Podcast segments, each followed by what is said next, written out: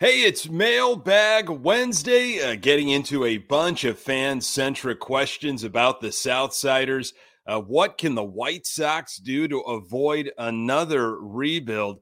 Uh, how will rule changes like banning the shift and the pitch clock affect the White Sox this season? Are the off-season grades and early win total predictions warranted? And can Oscar Colas be an elite player in the American League in 2023? You are Locked On White Sox, your daily Chicago White Sox podcast, part of the Locked On Podcast Network, your team every day.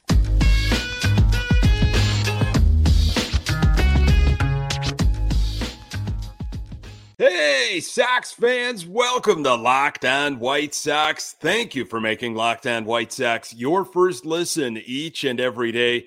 Uh, we're free and available on all platforms. Follow us on Twitter at Locked On Sox. Also, subscribe to our YouTube channel. Uh, just search Locked On White Sox. Uh, this episode is brought to you by FanDuel Sportsbook, official sportsbook of Locked On. Make every moment more. Uh, visit fanduel.com slash locked on today to get started. Hey, I'm your host, Nick Morawski, a lifelong die-hard Chicago White Sox fan, recording this podcast just blocks from the ballpark in beautiful Bridgeport. Uh, you can find me on Twitter at Nick underscore GGTB. Hey, really appreciate you letting me steal some of your time to talk off-season White Sox. Locked On White Sox is part of the Locked On Podcast Network, your team every day. The White Sox haven't had a rookie of the year recipient since Jose Abreu. Uh, can Oscar Colas make a run at the award this year? It's been a miserable offseason for the White Sox, but has it really been as bad as some folks are saying? And is it time for the White Sox to prepare themselves for another a rebuild? Hey, welcome back to Locked On White Sox. Look for another episode on Thursday this week. Uh, uh, we'll be back up to five episodes once spring training gets underway, just a few weeks away. Uh, thank you so much for those uh, YouTube subscriptions. Uh, appreciate you passing it along to other White Sox fans in your life. We got about two weeks until pitchers and catchers report position players a few days after that. Uh, if you're participating in the World Baseball Classic, uh, that timeline might be a bit different. Uh, roughly eight weeks until opening day, and we just found out uh, that that March 30th game, that that opening day, uh, White Sox in Houston, that's going to be an evening game, 6:08 uh, Central Time. And of course, we as Sox fans are still waiting on that big trade that uh, will most likely never uh, happen. Uh, so it's Mailbag Wednesday, and uh, been getting some great questions in throughout the week since our last mailbag.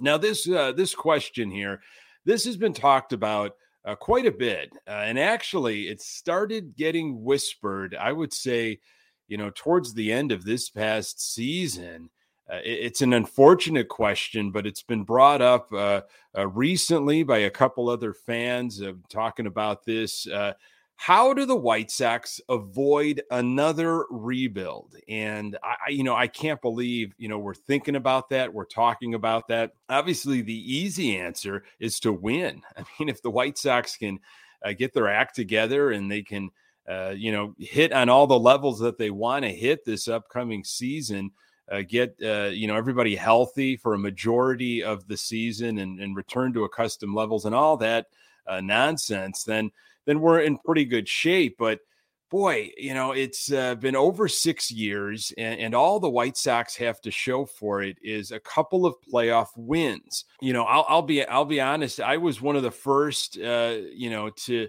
to throw it in Cubs fans' faces when they only went to one World Series and they won that World Series. Uh, but they did go to a bunch of championship uh, games. And, you know, I feel like they were in the NLCS for multiple years. And, uh, but I thought, wow, you only got one World Series uh, out of that and only one appearance. And here we are as Sox fans.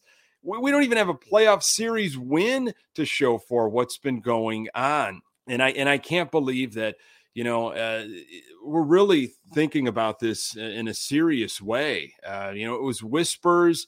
Uh, you're you're kind of starting to get a little little scared. You know, you had the Kopech injury uh, years ago, and you just kind of felt like this has been coming over the last uh, several seasons. You know, failure uh, to land a superstar, namely the whole Manny Machado, Bryce Harper thing years ago.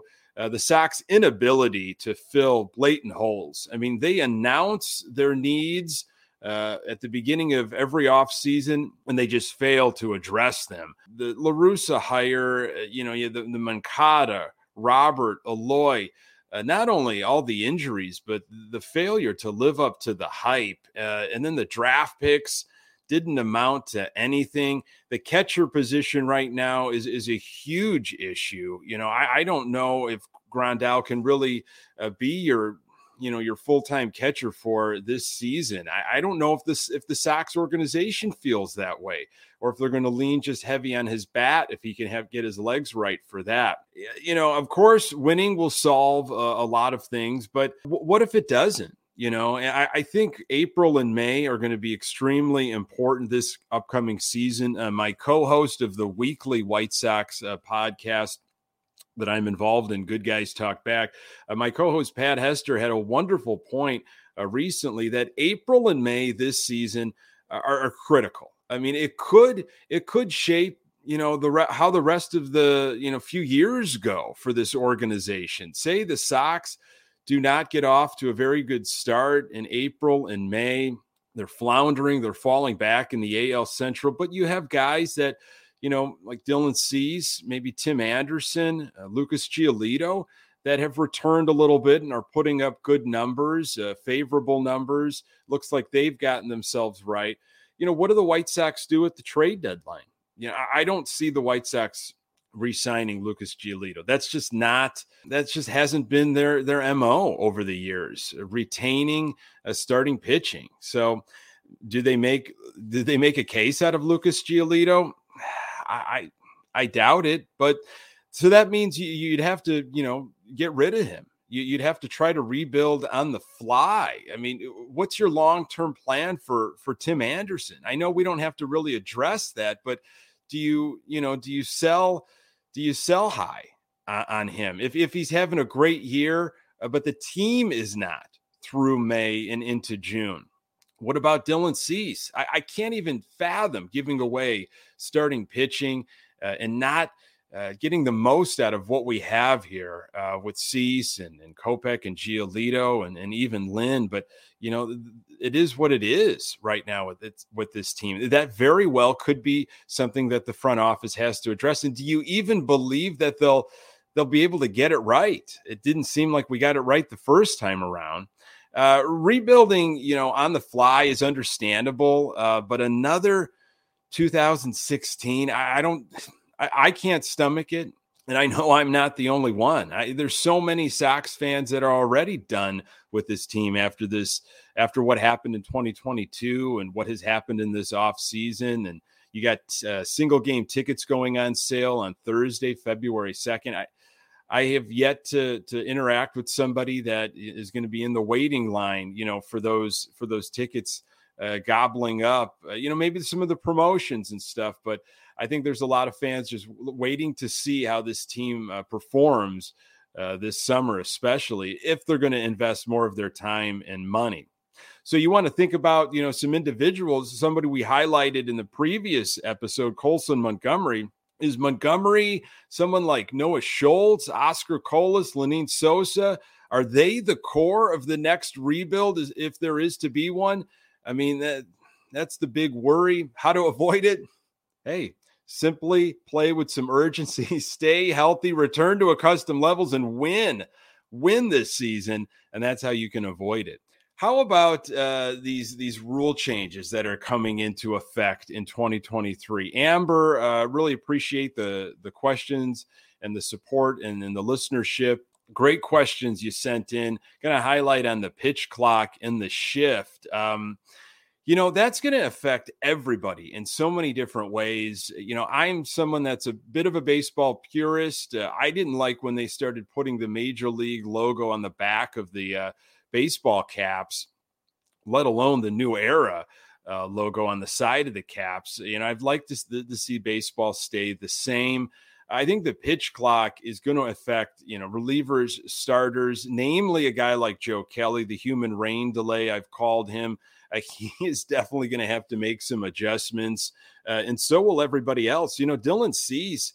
Uh, he's not a get the ball and throw it type of guy. Um, I, I, think our pitching staff will benefit from watching some old videos of Mark Buehrle if they haven't already, or even Johnny Cueto from last year. You know, he got the ball and he threw it, uh, trusted his catcher uh, and, and, and his in- instincts, what he wanted to do uh, against a hitter you know, I think pitchers and hitters, uh, everybody really will be making adjustments. You've got so many hitters that have their routines, just like pitchers, adjusting the batting gloves and and the helmet and the jersey, and you know, all that kind of stuff is going to have to be you know reimagined and altered.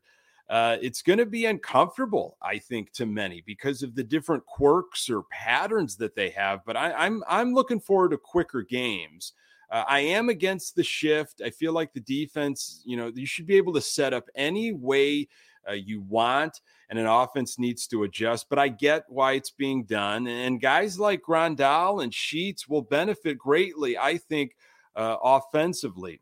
James Fegan of The Athletic, love James Fegan. Uh, he did not sugarcoat anything in his recent assessment of the Chicago White Sox offseason. I'm going to tell you why his answers uh, they were so refreshing. More on that in a moment. Today's episode is brought to you by FanDuel. Uh, this year, the only app you need at your Super Bowl party is FanDuel, America's number one sports book. Uh, we're really excited about our new sports betting partner for Locked On because they're the number one sports book in America. FanDuel. And if you're new to FanDuel, that's even better. Uh, they have so many great features that make betting on sports fun and easy. Download FanDuel now so you can bet Super Bowl 57 uh, with a no sweat first bet. Uh, you'll get up to $3,000 back in bonus bets if your first bet doesn't win. FanDuel lets you bet on everything from the money line to point spreads to who will score a touchdown. Uh, right now, I believe the over under for Super Bowl 57 is 49 and a half and an interesting, uh, somewhat of a prop bet, I guess. Uh, points to be scored in the first minute of play. Uh, that's at plus, uh, 4,000. Interesting uh, bet there. Uh, the FanDuel Sportsbook app is safe, secure, and super easy to use. best of all, you can get paid your winnings instantly. So join FanDuel today at FanDuel.com slash locked on to claim your no sweat first bet on Super Bowl 57. That's FanDuel dot com slash locked on. Make every moment more with FanDuel, official sportsbook partner of the NFL. So this is uh, the season uh, here, just a few weeks away before pitchers and catchers report, and uh, you know everything is supposed to be rosy and, and, and optimistic, and we've got a clean slate. It's a it's a brand new year. Anything can happen and i'm still i'm still trying to hold on to those feelings uh, but you're also getting uh, to a point where you have a lot of different publications that are going to be coming out with projected win total for teams and and what was the off-season grade uh, for teams and the athletic did that uh, very recently and uh, james fegan had the write-up uh, for the Chicago White Sox, which is appropriate. Uh, so the questions from Danny here were Do I agree with uh, James Fegan's offseason grade? And how about FanDuel's 83 and a half win projection? Uh, thank you, Danny, uh, for writing in. So, James Fegan gave the White Sox an F, the only team in this athletic report card to receive an F. And this is what James Fegan wrote up about the White Sox offseason. Uh, there was a litany of supplementary ways the White Sox could improve the roster, but their primary needs were left fielder, second base, and filling the last spot of their rotation. Currently, they're lined up to rely on internal options for second base and the starting pitcher they signed is the subject of a league investigation into stomach turning domestic violence and child abuse allegations, bringing disgrace upon a franchise that has had too many stories of personal misconduct in recent years. They probably can't expect him to cover many innings either, given where things currently stand. The Andrew Benintendi signing is good, and that's James Fegan. Wow, I look, I think it was refreshingly honest. It was a review that was not altered due to possible uh, pushback from the front office. Uh, Fegan uh, will absolutely have to run into these people and request interviews uh, throughout the season. And you don't want to ruffle too many feathers, but James Fegan gave an honest answer and a very fan centric uh, answer. Honestly, I, I love I love this part here. Currently, they're lined up to rely on internal options for second base, and the starting pitcher they signed is the subject of a league investigation into stomach turning domestic violence and child abuse allegations, bringing disgrace upon a franchise that has had too many stories of personal misconduct in recent years. Uh, he hit it right on the head, and and that that Clevinger thing, it's not like that, that was forced upon the White Sox. Uh, that that happened uh, as we've talked about here on Locked On, and other folks have talked about it. You know this. Uh, you were following along. Uh, that happened early uh, in the offseason. They went out and got Clevinger, and they were excited about that. They wanted that to be, they wanted to be proactive on that, and, and they were. And I think James Fegan was accurate uh, in that in that assessment. Let's call it like it is. The Sox once again have failed to address so many uh, of their of their major holes. However, I, will say that the Benintendi, uh, the Benintendi signing w- was good. I, I, like that signing. It, it, answers, you know, not only a left fielder, but we've got the lefty bat. Uh, hopefully, that wrist, that hand of his uh, is healthy. So maybe a D minus. May, maybe you could have thought D minus, but I have no problem with James Fegan uh, giving the White Sox an F for what happened this offseason. Uh, now the FanDuel, uh, the the 83 and a half uh, win total projection by FanDuel. Look, that seems a little low to me, but uh, the reality is that the Sox were an incomplete team last year. There were injuries galore, mismanaged uh, and horrendous performances from so many different players.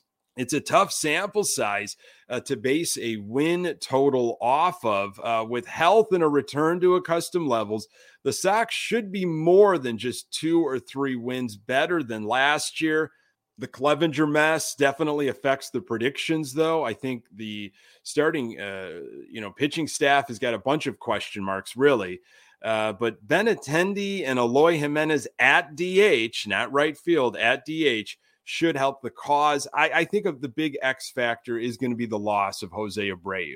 Boy, if Andrew Vaughn gets off to a slow start, uh, if he can't, you know, if he can't shoulder the load, oh boy, uh, it is going to be and and Jose Abreu uh, just absolutely starts off on fire to, to almost prove the White Sox wrong. Like you should have never done this. You should have never let me walk.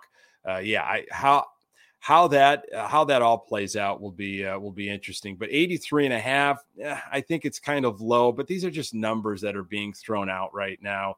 Um, again, I, I think they should be better than two or three wins. This is from uh, Tyler what do you look for during spring training? Appreciate the question, Tyler.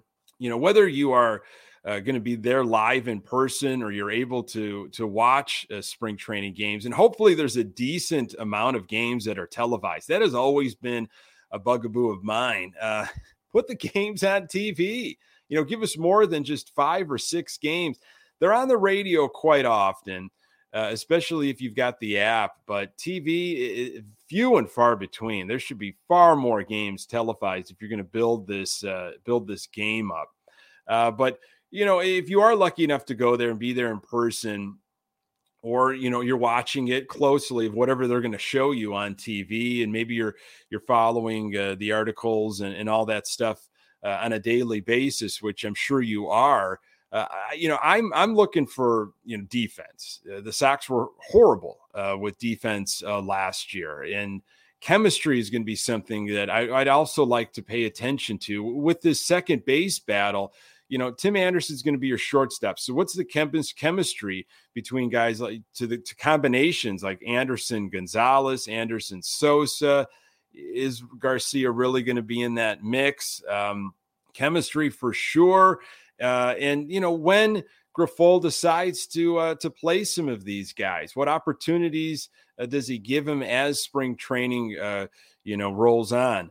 Uh, little things like hitting the cutoff man, like how prepared will this team be? You can watch some of those little things early on, those little mistakes that were so apparent in 2022, uh, backing bases up, you know, uh, base running in general uh, you know, seeing if you could take advantage of an outfield arm. How prepared will they be? You you can see that. Uh, you can see that the second base job and the right field job. Going to be watching those, um, you know, closely. Again, hopefully it's more of a Oscar Colas, Gavin Sheets situation uh, not Eloy Jimenez. And, and, you know, of course, pitchers are going to be working on all different kinds of things. There might be just outings where they're just looking at spotting fastballs, uh, inside, outside, up and down. Maybe they're just going to be working on, you know, their changeup or or a secondary pitch or some other pitch that they've been experimenting with.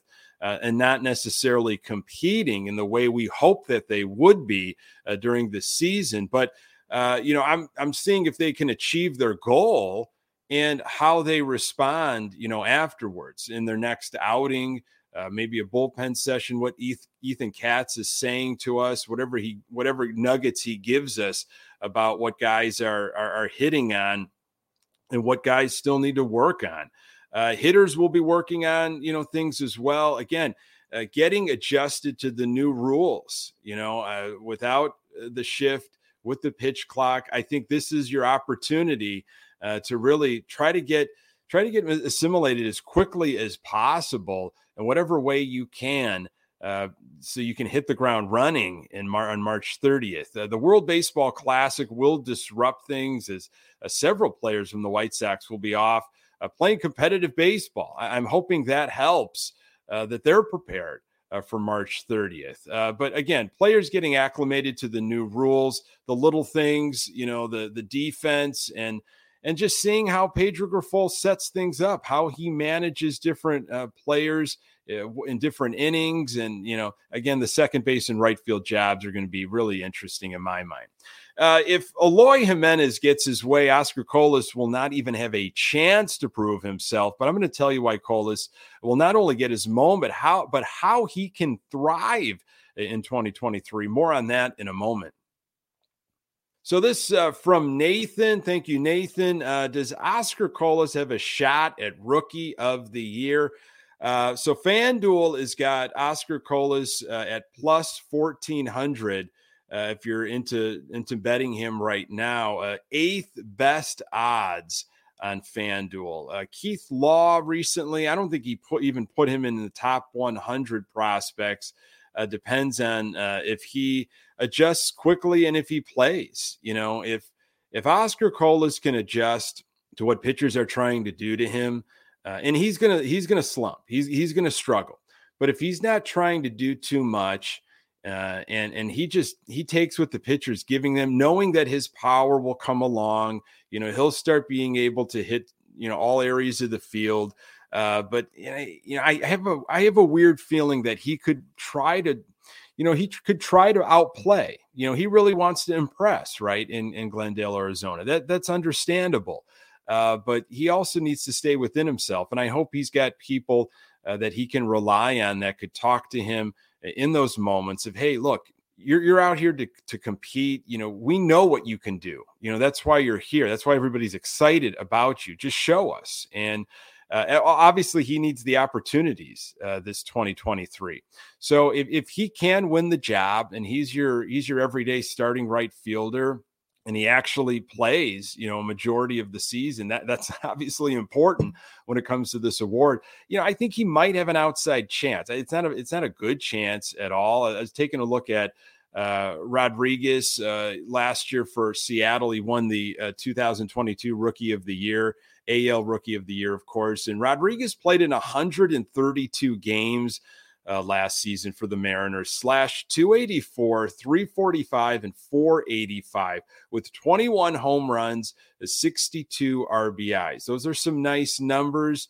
for any player, let alone uh, a rookie. So you, you say he's a center fielder, so you say uh, is that maybe the is that the line to beat? You know, numbers similar to that. Does Colas get into that area of 20 plus home runs? Boy, if he can get there, wow, we might have to readjust the uh, that projected win total for sure. Uh, last White Sox Rookie of the Year, of course, Jose Abreu, uh, 145 games in that magical uh, 2014 season, 145 games as a rookie. Abreu slashed 317, 385, 581 uh, that year. His slugging and OPS plus led all of Major League Baseball. Uh, had 36 home runs, 107 RBIs, fourth in MVP voting. Of course, Abreu was playing professional baseball in Cuba uh, before coming over to the MLB. Uh, but still, impressive numbers in that uh, rookie campaign in 2014. So, uh, my hope for Oscar Colas is to not even be thinking about that.